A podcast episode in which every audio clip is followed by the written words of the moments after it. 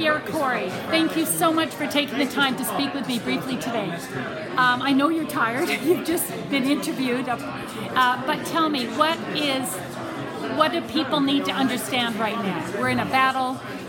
So, based on everything I've learned over the last three years of my journey in COVID, the central problem that we're facing as society, as a collection of societies around the world, is the immense and unrelenting censorship and propaganda of information. Um, our major media has been captured. The information we're presented is one sided and it's not having our best interests at heart. The definition of propaganda is a story or a message to get you to think or act in a certain way.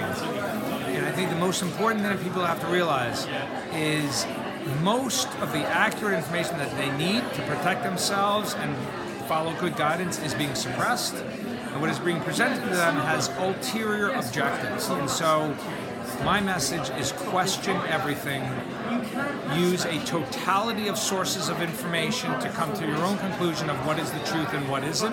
It's not easy. We're all going to make mistakes. But I think the more voices you listen to, the less likely to make mistakes. The less voices you listen to, the more likely you're going to make mistakes. So make sure you seek out as many sources of information. I'm not saying I'm always right, but Yeah. give me a listen and you might learn a few things. So when people, the biggest counter to that would be, people would say, they would never, no one would ever do anything this dark, this evil. What would be your I- response I, to that? I certainly can empathize and identify with that sentiment. Um, prior to COVID, uh, I believe that the New York Times was the paper of record, the arbiter of truth. If you wanted to know what was really going on anywhere in the world, you read the New York Times. I've sadly come to the conclusion that the New York Times is no different than any other major media organization. It's complete controlled information.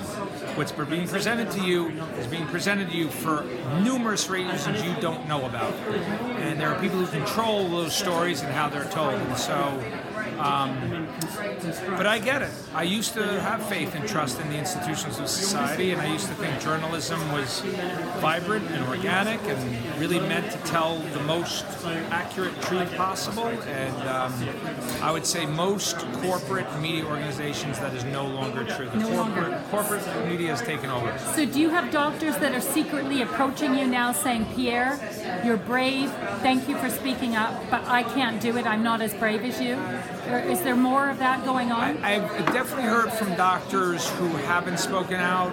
Um, I'd say most of the people that I'm in contact with are people who have done what I've done and been persecuted like I've been persecuted, Yes, and it's yeah. more of a, a community and a, a mutual support connection. Yes, yes. Well, Dr. Pierre Kory, you're a giant in this battle. Thank you so much. Thank you. All right, hopefully that was